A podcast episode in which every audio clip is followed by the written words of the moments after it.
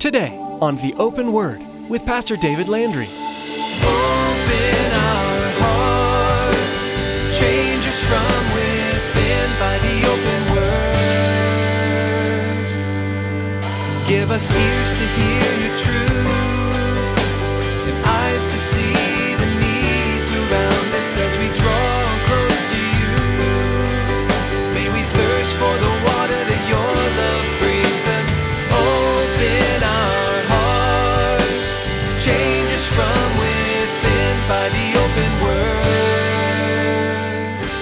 on earth peace to men on whom his favor rests, is preferred over the King James Version, goodwill toward men.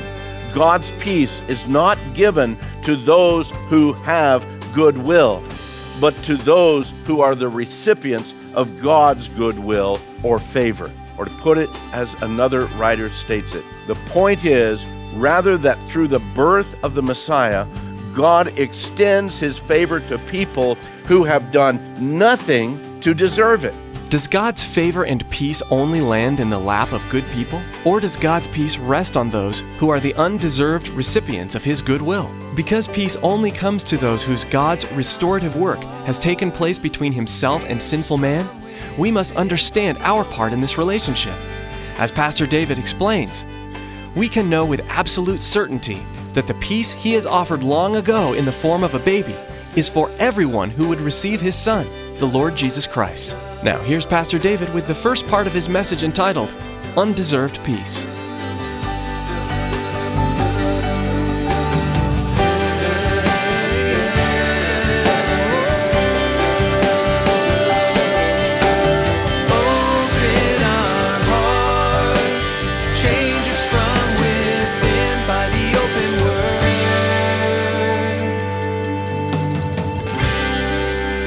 Morning. How was your week? Was it normal? Was it uh, a week that went pretty much one day to the next day to the next until pretty soon the week was done? And you just sort of simply slide into the next week, and it's one day after another day after another day, and then pretty soon another week is gone. And nothing real particular, nothing real spectacular happened with your week. Now, my guess would be that probably for most of us, most of our weeks are that way. Normally, our weeks go normal, okay? I want to talk today about a group of uh, common people, not too unlike you and I, who lived a fairly common life. They weren't a part of high society. They definitely weren't part of the movers and shakers of their community. It was just normal people having a normal day, a normal experience until they experienced a super normal event, a supernatural event, when literally the work and the word and the move of God came upon their lives. Their lives, I believe, were changed. They were changed for eternity. Because they deserved it? No, but because it was God's plan. Look with me, if you would, uh, in your Bibles in the Gospel according to Luke in chapter 2 as we've been going through the, uh, the Gospel of uh, Luke. And last week we looked at verses uh, 1 through 7 again of uh, Mary and Joseph traveling from Nazareth down to Bethlehem and giving birth to the child there. This morning, I want to look at uh, verses 8 through 20, uh, another group of people that the birth of Christ impacted in a powerful way. Beginning in verse 8, we read these words Now there were in the same country shepherds living out in the fields, keeping watch over their flock by night. And behold, an angel of the Lord stood before them. Do you think that happened on a regular basis for them? No, no. We'll look at that in a moment. And behold, an angel of the Lord stood before them, and the glory of the Lord shone around them, and they were greatly afraid. Okay, now we've come to this part of the nativity story of Christ. We've come here to these shepherds living out in the fields, keeping watch over their flock by night. You need to understand, first of all, that their job as shepherds was absolutely necessary for the culture of the Jews. Not only for the sacrificial system of their religion, but also because the sheep were used in so many different ways in so much of their lives. They would use the wool for clothing as well as blankets, as well as other items for daily living. The, the lamb skin or the sheep skin made great chamois to be able to dry their cars off in the, you know, after going, you know they, they would use the, the milk of the sheep. You know, the cattle were pretty much few and far between. It was easier to raise sheep than it was cattle. And yes, on occasion, they would partake of perhaps a uh, lamb roast or a leg of lamb or lamb chops or a rack of lamb or ground lamb or grilled lamb or lamb kebabs or lamb tacos or Irish lamb stew, lamb burgers, maybe even a shawarma or two, okay? Now, if you don't know what a shawarma is, you have not lived. For those of you that have been to Israel, hopefully while you were there, you partook of a shawarma. Uh, just a little sidetrack here. You take a large pita, not these little ones that you get here, but a large piece of pita bread, and you slather a great hummus on top of it. And the better the hummus, the more you pile on, okay? And then you put on there grilled or, or uh, it, it, it's slowly grilled all day long. This slices of lamb on there. And then you pile on all sorts of vegetables uh, cucumbers and cabbage and tomatoes and onions and all and then you spread a little tahini sauce on top of it and then you roll that thing up and oh heaven. I'm in heaven. We're going to dismiss and we're going to go on to lunch Yeah, yeah. Needless to say, the lambs, the sheep were used in a lot of ways. They were important people in that aspect, very needful, their, their position, their job was. And yet at the same time, they were looked down upon within the society that they lived not too unlike, say, within our culture, the, uh, how many might view, uh, you know, the garbage man or, the, or the, the, the, guy that works out at the sewage treatment plant. Let's face it, you know, your children, when they're little, they don't come up to you and say, Daddy, when I grow up, I want to pick up people's garbage. Not the ideal idea and thought of a, of a, of a job. Uh, I want to work at the, the sewage plant out there that's how the thought and the idea of these shepherds were. It was kind of a, uh, it was a menial job. We don't want to deal with them too much. You wouldn't want to be around them. And as a matter of fact, to give you kind of an idea of how the Jews felt about the shepherds, in the writings of the Talmud, the Jewish writing, we read that shepherds, shepherds weren't even allowed to be used in courts as witnesses. They just didn't either, they didn't believe them or they just didn't want them in the courtroom at all. Another source declared that no help must be given to the heathen or to shepherds. So that's kind of the attitude of these of the society toward these guys. So here are the shepherds living out in the fields, keeping watch over their flock by night on the hills outside of Bethlehem. The Mishnah tells us that the sheep intended for daily sacrifices for the temple, they were fed, they were cared for out in the area of Bethlehem and the pastures that surrounded Bethlehem. So, because of the location of these shepherds, it could have been they could have been the very ones that were taking care of the, the temple sheep, those that were going to be sacrificed through the various uh, religious ceremonies that were going to be taking place there in the temple. It's a very, very strong possibility that that's the sheep that they were taking care of. And I believe also it fits very nicely into this story that the shepherds who took care of those sheep that were going to be used as a sacrifice are the very shepherds that the angels are going to come to and speak about the Lamb of God being born, the one who would become the sacrifice for all the world. We do know that they weren't very far from Bethlehem. It says that they were in the same country here in the Word. We also see a little bit later that it didn't seem to be too much of a journey for them to leave the sheep at that point and go on into Bethlehem in the middle of the night to see the fulfillment of what the angels had told them. So here we have these cultural outcasts doing a very necessary but menial job. Pretty much the greatest excitement that they would see in their week would be maybe a bear or a lion trying to come in and steal one of their sheep. But for the most part, every night the same. And then verse 9 happens. It says, And behold, an angel of the Lord stood before them, and the glory of the Lord shone around them, and they were greatly afraid. It's interesting, the, the phrase, the words that Luke uses to tell us about this sudden experience. It'd be like you or, or I just turning around, bam, somebody's standing there that we really didn't expect to be standing there. It's kind of like when we're children, okay? And I know not all of you did this, but my brothers did this, okay?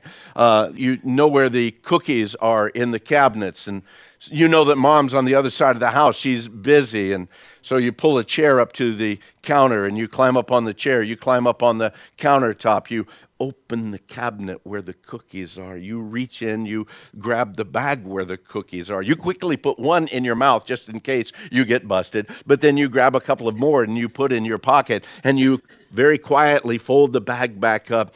You quietly close the cabinet, you start crawling down, and you turn around, and bam, there's mom standing there. And you're so busted. I don't believe that these shepherds were sitting there and from a far distance they saw this light coming toward them. It says, Suddenly this angel was there. Behold, an angel of the Lord stood before them. In the mediocrity and the quietness, in essence, the solitude of that night, it was broken in a very quick, a very sudden way by this angel that stands before them. And along with that suddenness, Luke tells us that the glory of the Lord shone round about them. And that Greek word for glory is doxa. It's the word we uh, get the, our word doxology, just a word of praise, a word of worship. It means the glory, the majesty, the splendor of God. Almighty God flowing over them in, in every direction. One writer, a fellow by the name of Spence Jones, he puts it this way The white, shining cloud of intolerable brightness, known among the Jews as the Shekinah or the Shekinah glory, the visible token of the presence of the eternal. In the bush, in the pillar of fire and cloud which guided the desert wanderings, in the tabernacle and in the temple. It shone around the Redeemer on the Mount of Transfiguration. It robed him when, it, when he appeared to the Pharisee Saul on the road to Damascus. The terror felt by the shepherds was the natural awe that's always felt by man when brought into visible communion with the Almighty. With this suddenness of the angelic presence and the, the splendor of that Shekinah glory flowing all around them, shining all around them, not able to even escape that. I, I believe that as the glory of the Lord shone around them, it's not like you could hide behind the bigger shepherd so that you, it wouldn't shine on. I believe that it penetrated everything at that point in time and it got their attention. So much so that it's no wonder that these shepherds were greatly afraid. I love how the King James translation puts it. King James says, and they were sore afraid. And let's face it, if your knees were knocking together as hard as those shepherds' knees were knocking together, you would be sore afraid also. The actual understanding of that, the Greek word, puts kind of an interesting spin on it. The straightforward translation of the Greek is, they feared a great fear. And whenever it comes in that kind of a double way, man, that you, you need to understand a great, great fear. Much more fear even than your mama put on you when she busted you with the cookies, okay? There was a great fear. Because for these shepherds, the only thing that they could understand is this was the, the avenging angel of the Lord that had come to take them out because, let's face it, they didn't look at themselves probably with very much uh, esteem in their position and the way that the culture treated them. And now the angel of the Lord would appear to them. What other reason would it be than to take them out, to bring their death?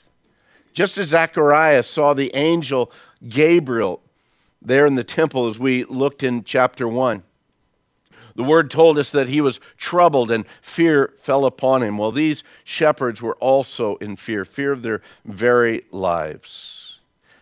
But then the angel didn't let them stay there. Look at verse 10. In verse 10 it says, Then the angel said to them, Do not be afraid, For behold, I bring you good tidings of great joy, which will be to all people. For there is born to you this day in the city of David a Savior, who is Christ the Lord. And this will be a sign to you. You will find a babe wrapped in swaddling clothes, lying in a manger. When we read or we hear about this angelic proclamation, we could easily be cynical. We could ask ourselves, well, does the gospel message, does the good news, does this glad tidings really and truly bring joy to all people? But the problem comes with our understanding of really what's being said here and what the angel is declaring.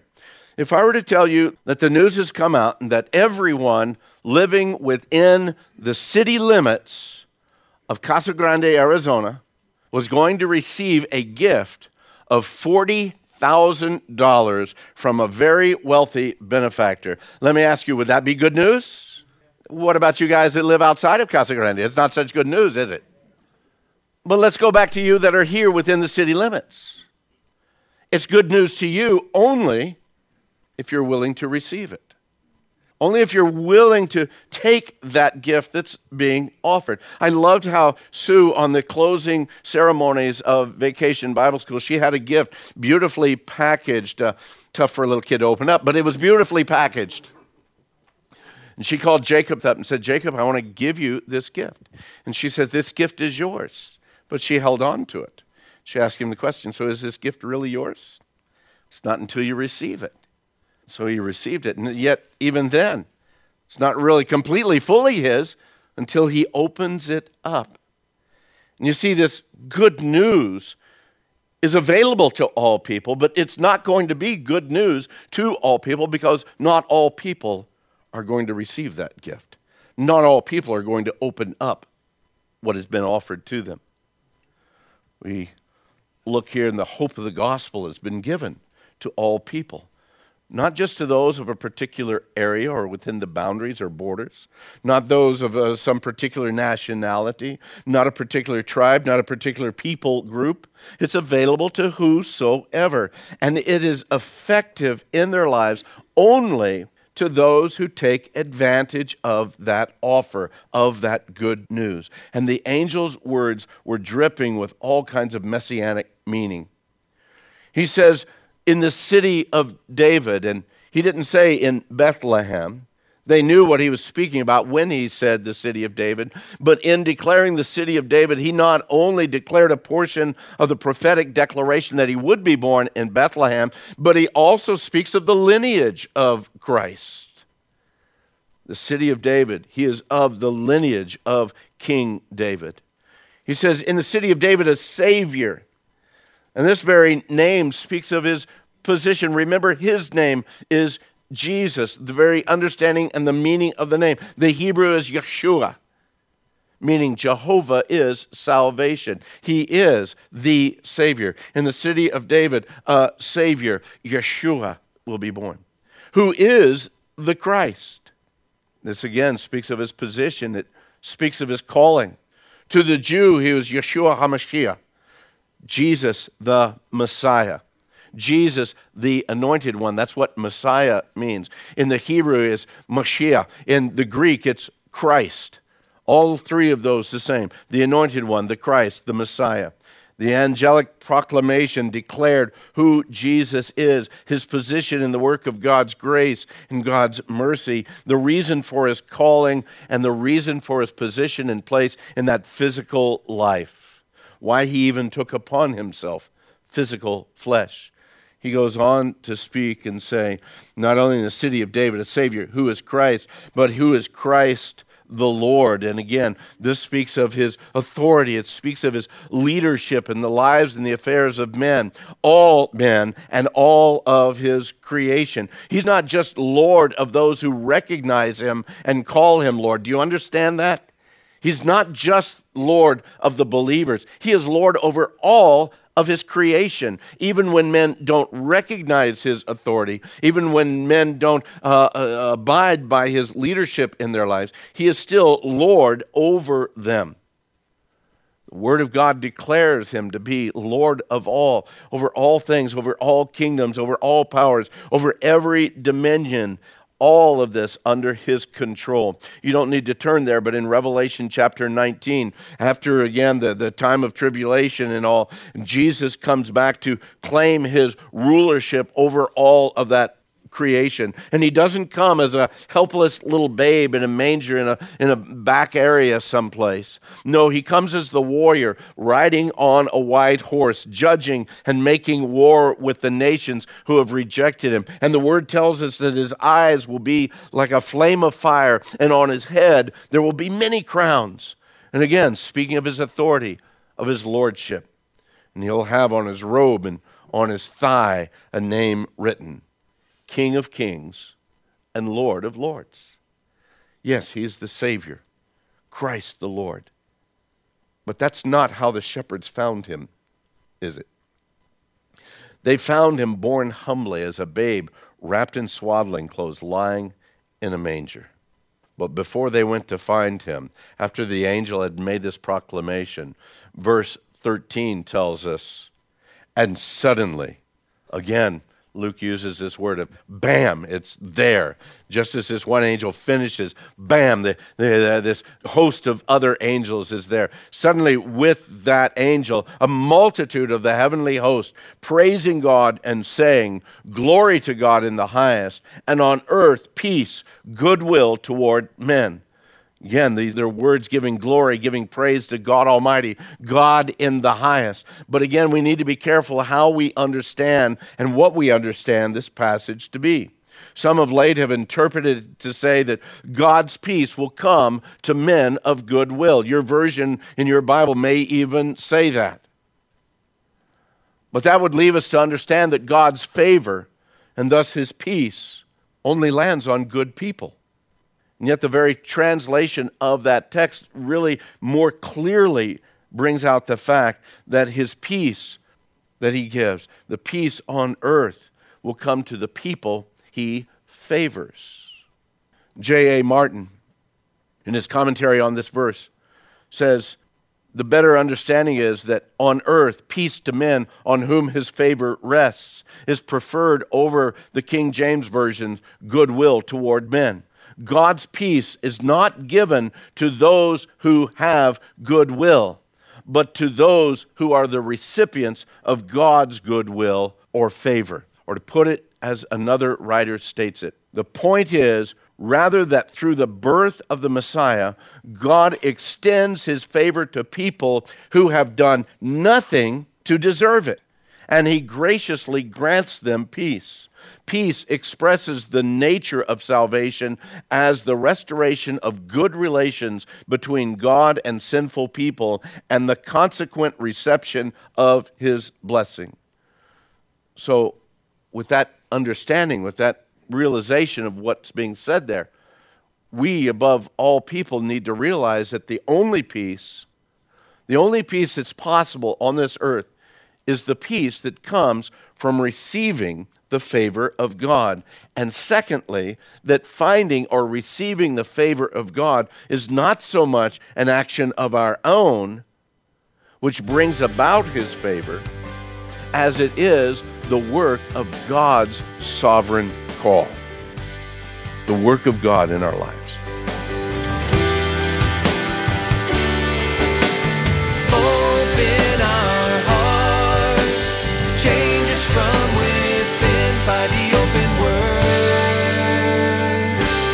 Can all remember the marketing campaign, WWJD. What would Jesus do?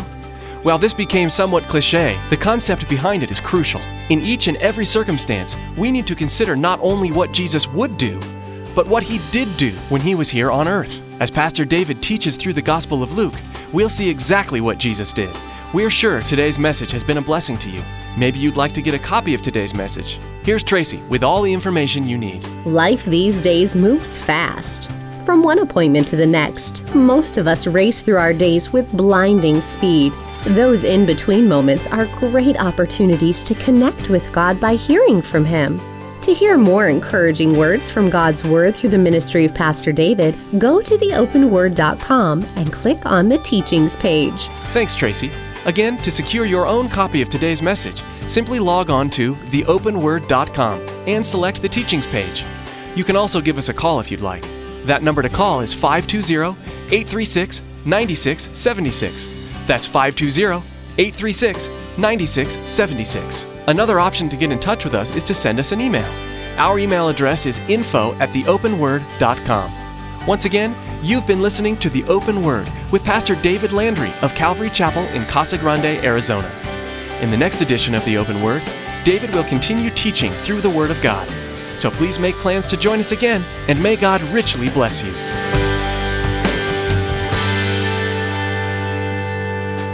Make us more